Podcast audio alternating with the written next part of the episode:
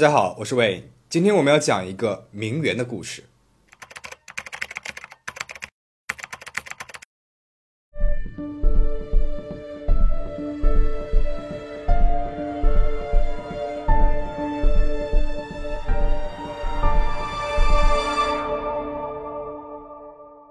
在过去，如果你说自己与贵族或者是富豪沾亲带故，那肯定需要亲笔书写或者是介绍信等等来证明自己说的是真话。而现在，随着互联网的发展，只需要社交媒体上的一张照片就能够讲出100个不同版本的故事。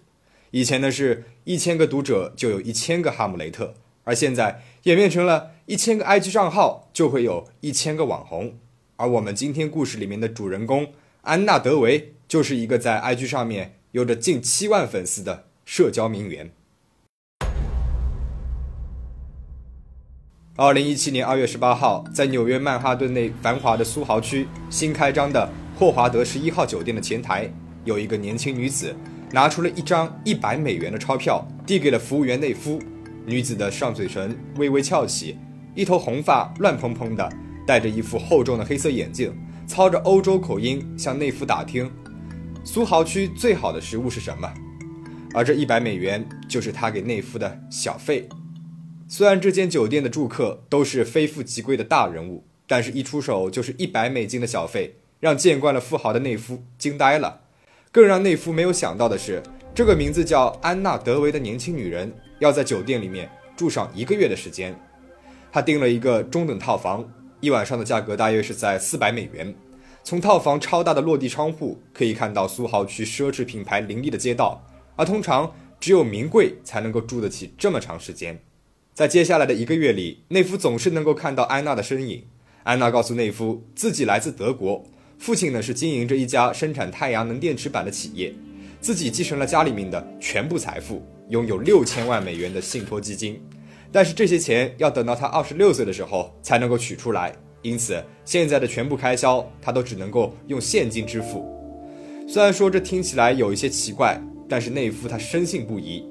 因为这个安娜小姐出手实在是太过于阔绰了，不论是 Uber 司机、餐厅的招待，还是客房服务员，都收到过他的$100的小费。服务员们抢着把他的行李搬到楼上，甚至不惜为此打架。他的房间里面堆满了各种大牌购物袋，有许多呢都还没有拆过。而且安娜对内夫十分的和善，甚至会请内夫去做足部按摩和美甲，带他去参加私人教练的健身课。一起去上健身课的时候，内夫还亲眼看到过安娜她随意的掏出了$4500现金购买了一套课程。安娜她还喜欢在酒店的高档餐厅里面举办晚宴，出席的有艺术家、运动员，甚至还有名人。有一次，内夫在晚宴上面看到了自己儿时的偶像《小鬼当家》的主演麦考利·卡尔金。长期住豪华酒店，出手阔绰大方，爱办晚宴，认识各类名流。在内夫的眼里面，安娜她满足了所有名媛的特征。除了内夫，还有一个人对安娜的名媛身份深信不疑，他就是《名利场》杂志的图片编辑瑞秋·威廉姆斯。他与安娜呢是在一个派对上面认识的。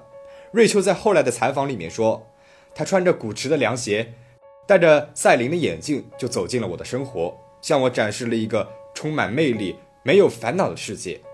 包括酒店生活、高级餐厅和红外线桑拿。之后，瑞秋和安娜就成了形影不离的闺蜜，两人经常一起做美容、请私人教练、在高档餐厅吃饭，而全部的开销都会由安娜主动承担。不久之后，安娜邀请了瑞秋一起去摩洛哥的马拉喀什度假6天，瑞秋欣然答应了。两人住在了一所拥有私人游泳池和管家的豪华别墅里面，做着$400做一次的美甲，$800的 SPA， 喝着法国空运来的葡萄酒和最昂贵的香槟，甚至还叫了一架直升机来接他们往返卡萨布兰卡机场。瑞秋享受着有钱闺蜜提供给她的一切生活，而这种生活是她认识安娜之前作为一个普通的杂志编辑想都没有想过的。但是令瑞秋崩溃的是，在结束旅行支付账单的时候，安娜的信用卡刷不出来了。他说服了瑞秋先行垫付，承诺回纽约之后会立刻还钱给他的。瑞秋只好硬着头皮支付了$62,000的账单。这比他当编辑工作1年的收入还要多。回到纽约之后，安娜却迟迟没有兑现承诺。在发现自己的名媛闺蜜是真的拿不出这笔钱之后，瑞秋她不得不报了警。而安娜呢，她却无暇应接这种小官司，因为她正在实施自己的更大的一步计划。此时的安娜正在筹划着在纽约开一家以自己的名字命名的安娜德维基金会私人艺术俱乐部。在某次晚宴当中，她结识了西班牙的著名建筑师圣地亚哥·卡拉特拉瓦的儿子加布里埃尔·卡拉特拉瓦，并且与他合了影。他拿着合影告诉人们，卡拉特拉瓦家已经是帮他租下了历史悠久的教堂宣教堂的6层楼，来作为他艺术俱乐部的一个地址，面积呢是多达 4.5 万平方英尺。随后他又拿出了与多名艺术家的合影，称他们会为俱乐部提供展览和装置，而这些合影其实都是他这几年来通过蹭晚宴的方式拿来的。在他的 IG 里面，经常能够看到他与各位艺术大佬的亲密合照，并且亲昵地称他们为最爱的朋友。尽管很多人都是第一次见到安娜，但是对她的名媛身份深信不疑。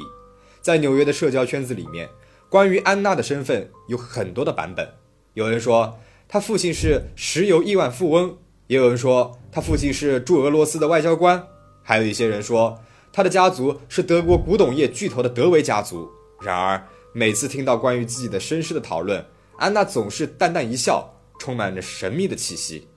为了能够拿到巨额的贷款来真正的运营艺术俱乐部，安娜的一位金融朋友帮她联系到了乔尔·科恩，也就是著名的华尔街之狼乔丹·贝尔福特案的检察官。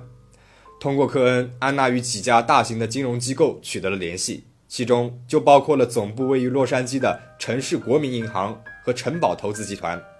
安娜向银行保证，她在海外拥有6700万美元的账户，为此她提供了伪造的瑞士银行文件，甚至还提供过一张 PS 过的电脑截屏，显示她的账户里面有2000万美元的银行余额。就在一切似乎进行的顺风顺水的时候，安娜她摊上了大麻烦了。我们开头提到过的霍华德酒店的经理发现，从安娜住进来的那一天起，他就一直没有支付过任何的费用，现在已经是累计欠费3万美元了。这可不是一笔小数目啊！酒店工作人员修改了安娜房间门锁上的密码，并且把她的东西放进了储藏室。而这时的安娜正在奥马哈度假，她告诉酒店的服务员内夫，说自己正在与巴菲特和比尔盖茨会面，结束后呢就会回去付账的，并且晒出了自己在晚宴上的照片。而事实是，他在参观高尔夫基地的时候，偶然发现了巴菲特为一群贵宾举办的私人晚宴，然后偷偷地溜了进去，混在了他们中间拍了照片。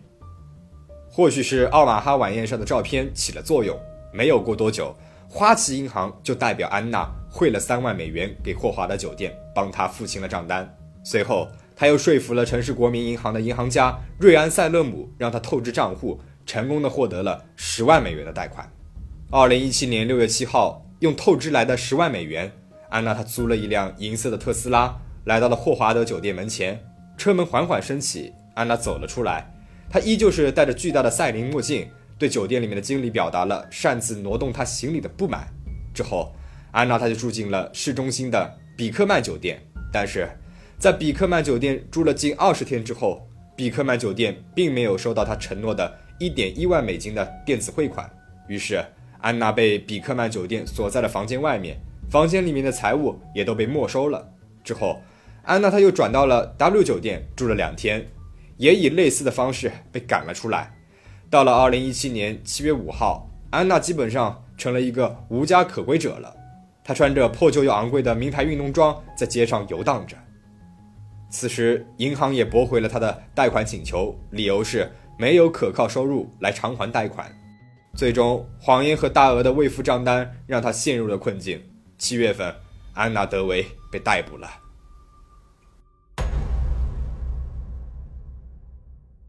在对安娜的审问当中，检察官大跌眼镜，眼前的这位年轻女子，她不仅名媛身份是假的，甚至连姓名和国籍都是假的。她的真名叫安娜·索罗金，1991年出生在俄罗斯的一个普通家庭。2007年他与父母一起搬到了德国的一个工人阶级聚居的小镇定了居。安娜的父亲当然也不是一位富豪，而是一名卡车司机。虽然家庭经济状况不太好，但是在2011年安娜高中毕业之后，她的父母还是咬咬牙出了钱支持安娜去了伦敦的中央圣马丁学院学习艺术。不久之后，安娜就退了学，只身前往了巴黎。在那里，她得到了梦寐以求的紫色杂志的实习机会。也就是在这个时候，安娜接触到了纸醉金迷的名媛圈。